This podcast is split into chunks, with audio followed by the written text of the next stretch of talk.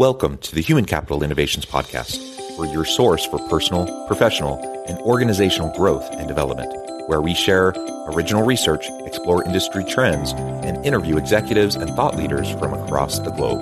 We hope you join us often for practitioner oriented content around all things related to leadership, HR, talent management, organizational development, and change management. Maximize your personal and organizational potential with Human Capital Innovations Podcast.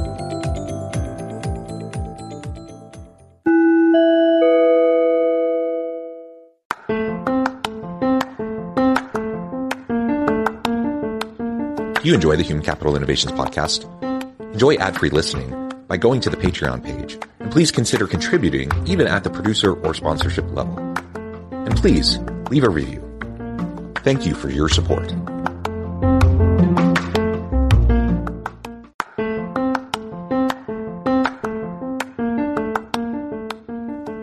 Welcome to the Human Capital Innovations Podcast.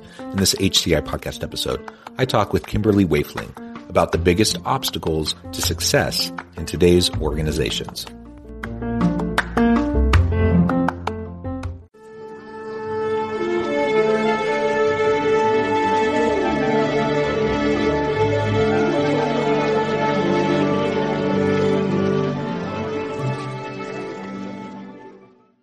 Kimberly Wiefling, welcome to the Human Capital Innovations Podcast.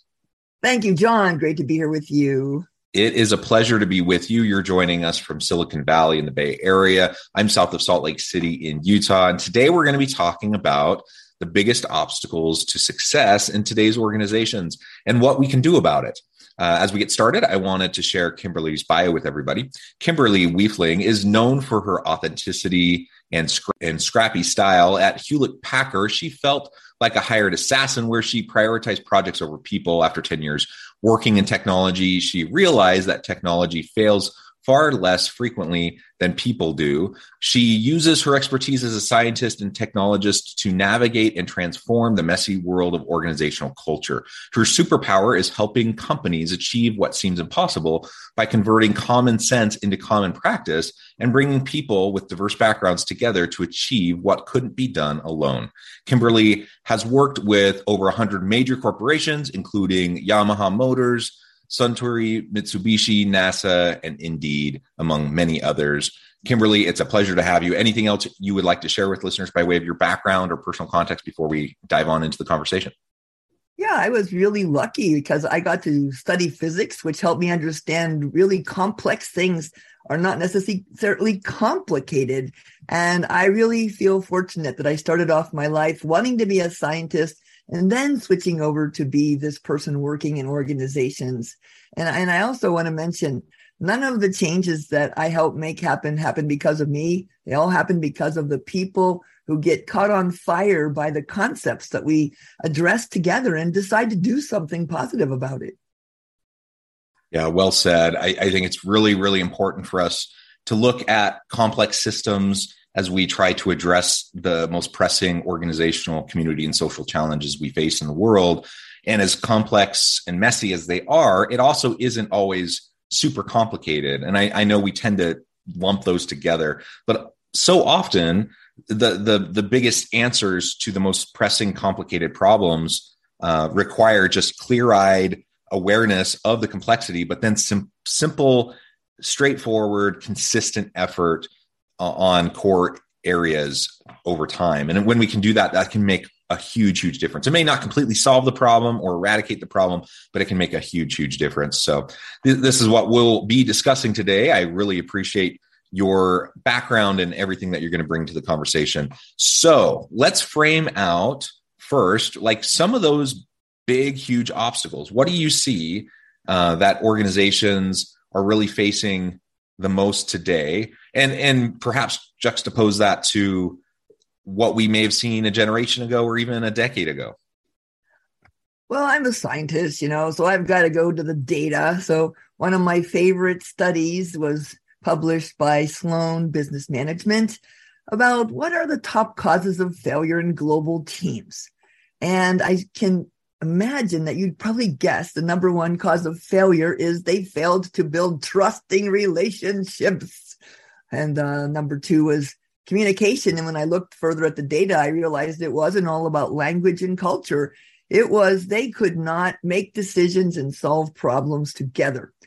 And then three and four were goals were not clear, shared, and aligned. And when I looked at all that, I said, Holy cow, whose job is it to make sure that goals are clear, shared, aligned, that people can communicate, solve problems, make decisions, and have healthy, trusting relationships? It's totally a failure of leadership. And I don't think that has changed much over the centuries. yeah, I agree with you there. I, I think some of the the uh, consistent problems we see in leadership have always been problems in leadership. One thing that we've definitely seen shift, uh, let's just t- say over the last 50 years uh, in the world of work, is we, we've seen huge shifts in the types of work, in the types of organizations, how those organizations are structured. So that also may change the way that leaders manage or lead. Um, and so I, I say that not because I think, let's take, for example, a factory setting 50 years ago. Um, more hierarchical, top down, power control, authoritarian kind of leadership style. Now, was that the best style back then? I would argue no. Uh, and, and that could be a, a fun debate. But that's predominantly what we saw, right? And we saw that throughout many, many organizations, really for generations. And then slowly that started to change. And now today we see more flattened organizations. Uh, we see more shared governance, collaborative approaches. Uh, we, we see more servant leadership. We see more empowering kind of approaches to leadership. Um, but there's still those that use the old command control kind of an approach and believe strongly in it and they like to use fear as a motivator uh, those people still exist but the nature of the common organization where most people work is you know fundamentally different than how most people worked say you know generations ago. Uh, and so that has pushed people to get out of their comfort zone and to try to lean into different models and modes of leadership which i think has been a healthy change as resistant as as we may have been. So then the question is again could we have been more effective in the past if we would have gotten away from those command control kind of approaches? Uh, personally, I think so because even today we see in in more manual labor or factory type settings, we see plenty of examples of much more empowering types of workplaces that value people and their input uh, than we saw, say, 50 plus years ago. Um, so, anyways, uh, with that kind of laid out as a as additional context, any thoughts on that? Absolutely. Well, I think that things have changed, of course, over the years, even in a factory setting. I took a tour of a Toyota factory that was here in the San Francisco Bay Area for a number of years. And somebody told me the story as I was taking the tour that the president came down to the factory floor and said, Hey, uh, if I don't come into work tomorrow, how many cars are you going to make here? And they said, Well, same number. And he said, Well, if you don't come in, how many cars? Oh, yeah, that'll be a problem to try to point out that maybe the president isn't the most important to the productivity of the production line. Now, that does ignore the fact that Dr. Robert Sutton at Stanford University published a book uh, clearly discussing the concept of power poisoning. And so, what you said about the structure of the organization, if you have a structure that concentrates power at the so called top of the organization, you're going to get this power poisoning where uh, these people at the top, they get more positive feedback. Surprise, surprise. They have lower impulse control. They think of their own needs more than others. And these are people who are responsible for other people. They have less empathy and they think the rules don't apply to them. And Bob Sutton asked the question Do we just promote these kind of jerks or does power change people? And you know the answer to that one. Well, it's both, actually. I mean, we do power changes people, and then they get caught in a bubble, and you, they get surrounded by sycophants who are telling them yes. what they want to hear. So that perpetuates the problem. But in some organizations, my goodness, they some organizations just really have a knack for promoting those types of people, and especially if if in top leadership in the C suite those types of people exist, then they mm-hmm. tend to promote people who are like them. Uh, anyways, it's a it's a big problem, absolutely. And I, I couldn't help as you were describing that. I'm like, oh my gosh, I can think of several right off the top of my head that I've had close encounters with And I'm just like, they just don't get it. you know that I, I, I believe they're good people. I believe they're doing the best they know how. They don't get it, and they don't understand how much they are um, undermining their own ability to lead effectively.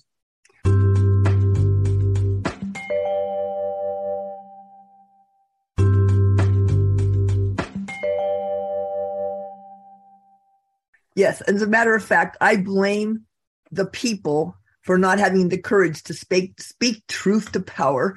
Uh, one model of an organization like that is imagine a bunch of monkeys in a tree, and you're the top monkey looking down. You see a bunch of smiling faces, and you're the bottom monkey looking up. Yeah, you know what you see. And uh, if we don't, and and I mean, I'm a consultant, so I always feel like it's my responsibility to bring the bad news and to take the point of the spear and, and, and take the risk that I wouldn't want to take if I were an employee and had a mortgage, a spouse that didn't work, a kid in college. And so I'm often in the position of sharing with these kinds of executives the honest truth of what their people would like to say to them, but won't because they're afraid. And uh, when I tell them that, when I say, hey, here's some feedback that your people have, you want to hear it. Oh, yeah, Kimberly. And here's some things that they think are working, not working, missing, and that if you changed would really help improve the organization and achieve the results that you yourself want. You know what the first question they ask me, John? When I say something negative? What's that? Who said that? they always want to try to figure it out. Um, it's so funny. And it, it, just speaks to the insecurity. Now, I, I was working with an organization a few years back, and they did one of these big engagement culture surveys, right? And they they got hammered. Like they they they they do these every year, and they saw like a a double digit percentage decline from one year to the next across trust variables and a whole variety of things, right? Uh, and then there were comments. And in the comments, there were some pretty darn pointed comments and you know what they did? The very first thing they said was, well, we need to figure out who said this. And they claimed that even though it was anonymous, they claimed that they needed to figure it out because they needed to talk to those people to figure oh. out how to make it better or to fix it. And I called bullcrap on that. but so what they what I found out that they were doing because um, this was an internal uh, internal survey where it was technically anonymous, no names, but they did track IP addresses. And so they were going back after the fact and trying to figure out who may have responded based on IP address. And I just couldn't believe it. I mean, they're dealing with trust issues and now they're like hunting people down. It, it, blew my mind. Yet these types of things happen again and again and again. And it just yeah. again it speaks it speaks to the insecurity of leaders who can't accept bad feedback when that's kind of their reaction. Yeah, well, honestly, whenever I go into an organization and I do personal interviews, I promise anonymity. Of course, when they have these written interviews like you're referring to, people do call me and say, Kimberly, is it really anonymous? Do you think it's really anonymous? Because they don't trust the organization enough to even answer honestly. And if you do surveys and you don't take positive action, you only make everything worse. Well, that's absolutely oh that's God. absolutely true, and we see that all the time too. Again, not necessarily due to malice on the part of the organization. Um, I, have seen well-meaning organizations. It's just the cycle of rolling out the survey and having people do it, and then do the analysis, and then they have all these meetings, and they they may feel like they are being proactive, but the average employee doesn't see any of that. All, all they know is six months has gone by and nothing has happened, or maybe a year has gone by and nothing has happened. And so we have to be much quicker to respond and help our people recognize and understand how their feedback has informed our decision making. Yeah, I'm actually uh, lucky enough to have had oh many lunches with Dr. Edgar Schein. He's my role model. He's my mentor. I hope he's still alive. He was in his 90s last time I saw him before COVID. And we would, I paid him to have lunch with me for two hours every month for years. And uh, he said, You should better not just do a survey at all if you're not going to take any action. And he also famously said, The only thing that leaders do of any importance in an organization is to create and manage the culture and what kind of culture are we creating when we create that kind of experience for people and hunting down ip addresses it's outrageous john i've never heard of that one oh my god. Yeah, yeah, that it's crazy. It is absolutely crazy. I, I couldn't believe it. Um, so you, have identified some core things. I mean, the, the foundational elements of trust and, and communication, the ability for us to just hold each other mutually accountable and trust each other as we're going through the messiness of the work life and trying to solve and tackle problems. If we can't, if we don't have that, it's going to be hard to do anything else well. And then uh, what you end up having is just people watching their backs. So people spend most of their time and energy watching their backs, making sure that they don't stick out um, so they don't get their heads chopped off. And instead of being innovative and productive and like solving problems, we're just it's just status quo, just doing the bare minimum to get by without you know ruffling feathers. Well, that's what they say in the famous saying. Was it in Japan? The nail that sticks up gets hammered down.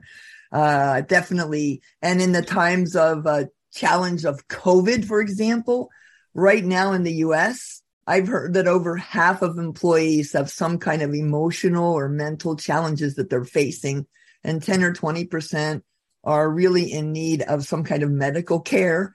And big, strong professionals do not want to go into their managers and tell them, I'm feeling lonely, I'm depressed, I'm isolated, I'm struggling, I'm stressed out. And they need to have some help. And at least finally, HR departments are starting to say, hmm, I guess mental health is not just a personal issue. Now it's a strategic imperative. This is going to threaten the ability of our company to function if we don't create a more healthy work environment for our people. Yeah, yeah, absolutely. So we know the problems. We've been talking about some of those bad examples, right? But what what do the most successful leaders do? What have you seen in your practice as you work with executives and various organizations in your consulting work? Uh, what are the most effective Uh, successful leaders doing in their organizations to overcome those types of perpetual challenges that we were talking about? Well i hate to say it but it's been known for 30 years what we need to do. Like if you look at the gallup research on employee engagement for the past 30 years there's 12 things you need to have your people say yes to. Look it up out there people. It's not rocket science and it's not a big secret. They need to be able to answer yes to questions like Do I know what's expected of me at work? And do I have the tools and equipment to do my job?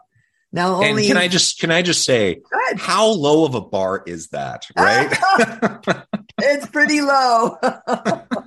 yeah, that's that, right. that should I, be a given. Like you should oh. never walk into the the office without knowing what you need to do and if you have the equipment to be able to do it. I, I mean, that's absurd that people so often don't even know those basic things. Well, let me tell you, the last time I checked, 41% of American workers said yes to those two questions. 41%, like 59% don't know what's expected and don't have the tools equipment to do their job.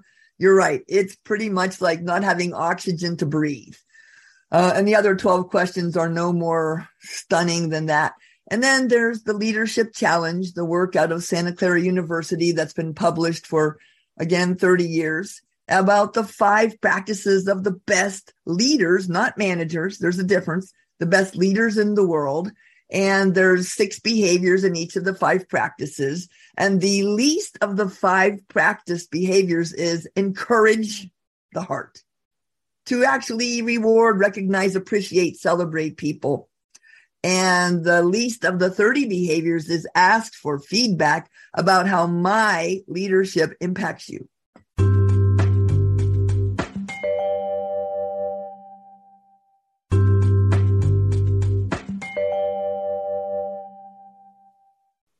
What's up with that? People don't want to know.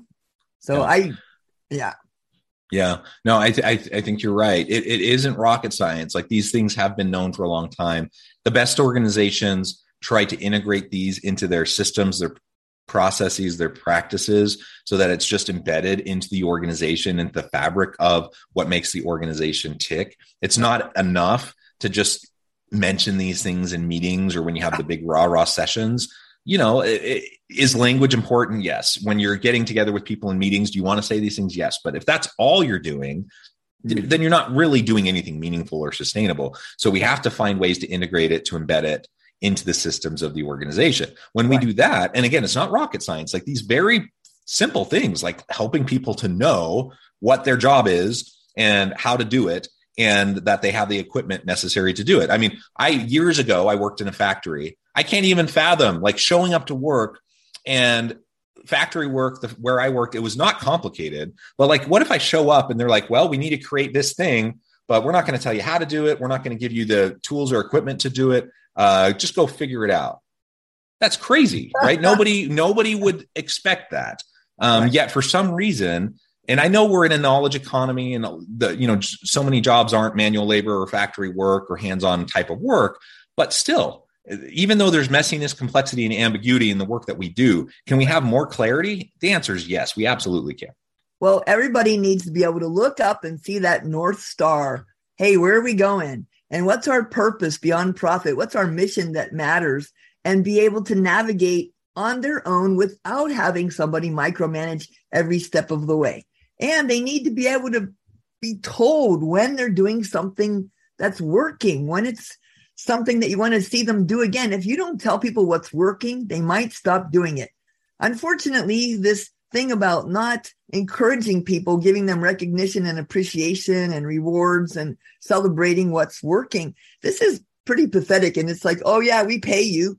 You know, you get your reward in your paycheck. I'm sorry. Whenever your manager comes to you and says, Hey, Kimberly, come into my office later this afternoon. I want to give you some feedback. You're not expecting positive because it's so prevalent that you only hear when something's not working and when they want you to change because you're not meeting their expectations. Why can't we tell people what's working and celebrate and even celebrate necessary risks that people need to take? If you want to be an innovator, you need to take risks. You need to learn from mistakes. You need to fail forward. You need to prototype. When I first started traveling to Japan, they said, we want you to teach us to be innovative, Kimberly. And I said, Great. Uh, when's the last time you celebrated a failure? Oh, oh, we do not do such things. Oh, really? Well, guess what? In my workshop, you're going to make at least three mistakes a day, or you're going to fail this workshop. Eh? Totally, their brains shorted out. yeah, that's awesome. fail forward, fall, uh, fall fast, fail forward, iterate, uh, you know, the failure, quote unquote failure, that's just part of the scientific method, right? Like we we learn, we hypothesize, we try something, it works or it doesn't work, then we adjust and we move forward in a more clear fashion. So uh, that's what we've been doing for forever as we try to apply the scientific method. Why are we so afraid of that as we work within organizations or as we lead? It, it, it blows my mind well, you know, it's no fun to fail. I don't like it. It's embarrassing. It hurts. I've suffered through some pretty big failures in my life. And hey, I live in the Silicon Valley. We build success on a heap of a failure graveyard. You go down to the Facebook campus, and last time I checked, the back of the Facebook sign still said Sun Microsystems. oh, gosh. Yeah. Well, so, good. So, as we're wrapping things up today, mm-hmm. I thought maybe we could just spend the last few minutes talking a little bit about what each of us individually can do. So, you know, maybe I'm in a leadership position or an executive position. I have the opportunity to influence those around me. Or maybe I'm just new, you know, early or mid career. Maybe I don't have, you know, leadership or management experience or responsibilities. But how can I lean into leadership and develop that capacity within yeah. myself? Well, first of all, I think the organizational structure, as you pointed out earlier, is the biggest mm-hmm. problem we're facing. If you create hierarchy and command and control and concentrate power at the top, you are prone to power poisoning. And it's just all bad from there. Now, from you can lead from any chair in the organization by your behavior. So what you do is you go in, you build relationships, you build trust, you make sure that you hammer out working together agreements with your colleagues. You make sure that people have methods and approaches to solve problems together, to make decisions together. You're open, you're transparent. Hey, and like the CEO of Box down the street from where I live, I walk through taking a tour of Box and I look at the one desk, it looks like every other desk, and that's the CEO and founder's desk. Try to remove those trappings of power whenever possible. Because even if you say, yeah, our organization's all flat and we don't go for this hierarchy stuff, people still know you're the founder. They still know you're the CEO. So you've got to somehow make yourself approachable and you've got to make truly safe ways to get honest feedback from your people, not tracing their IP addresses for crying out loud. There's got to be some suggestion boxes or anonymous way to ask questions and offer feedback. Because you at the top, you're starving for honest feedback. I guarantee you. One CEO said, the day I got promoted was the last day anybody told me the truth except for my spouse. oh my god. Yeah, yeah. So be so be that person. Have have the guts, have the courage to speak up and to speak out if and when you notice things. It, that may be a good idea that you have that goes against the status quo. You may observe a challenge or a problem and you have some sort of a response or an answer to it. Sometimes it's pointing out problematic behaviors uh, of other people um, or even those in the leadership or executive team just be willing to speak up that's leadership that that is yeah. truly courageous leadership uh, and we need more of it and one of the CEOs that I work with, she has 900 people on her team. She starts every one of our sessions with a moment of vulnerability where she talks about a mistake she made, a failure she had, something she needs help with to make herself human and approachable. It doesn't change the fact that she's got that position and title, which creates its own problems. It does help people feel like they can come to her and openly and honestly take a risk. Yeah. Yeah. Well said, Kimberly. It has been a pleasure. I note the time and I need to let you go here in just a minute. But before we wrap up, I just wanted to give you a chance to share with listeners how they can connect with you and find out more about your work. And then give us the final word on the topic for today. All right. So I wrote Scrappy Project Management years ago, which I didn't realize was really about project leadership. Check that out on Amazon. Inspired Organizational Cultures is a workbook that you can use to work your way through a healthy organizational culture. Whole bunch of other books out there. KimberlyWiefling.com or Wiefling.com are my websites. Or if you can't find me, just call the police. They'll know where I am. no, I'm just kidding about that. Uh, my final word on the topic is if you are a person with, oh, you really need your job, and if you lose it, you're screwed, it's real hard to be a great leader. Uh, there's a difference between leadership and management. Lead people, manage stuff lead people manage cows. Nobody wants to be managed. And people willingly follow the kind of leaders that model the way, inspire shared vision, challenge the process, encourage the heart, and enable others to be successful. That's all in the leadership challenge. I didn't make this stuff up. It's based on 30 years of research of what really works. Do it works. It's a recipe for success. A recipe doesn't make cookies, but if you're not a great chef, you start with a recipe and you can cook like a great chef. Yeah, well said. Thank you, Kimberly. It's been a pleasure. I encourage listeners to reach out, get connected, find out more about what Kimberly can do for you. Check out the books. And as always, I hope everyone can stay healthy and safe, that you can find meaning and purpose at work each and every day. And I hope you all have a great week. Do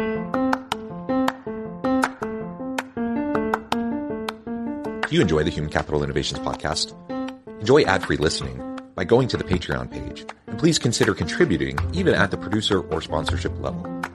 And please leave a review. Thank you for your support.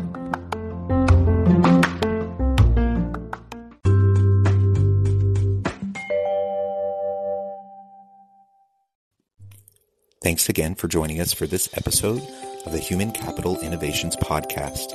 I hope you stay healthy and safe and that you have a great week.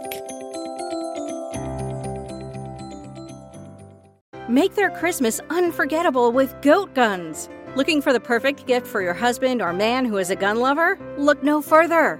Goat guns are the greatest gift of all time miniature gun models. They are the perfect blend of quality and detail. From pistols to rifles, there's a goat gun for every collector, history buff, or gamer. Whether for display or for a fun collecting hobby, goat guns will bring joy and excitement to him. Surprise your loved ones this Christmas with a goat gun, the ultimate gift that won't disappoint. Shop at goatguns.com.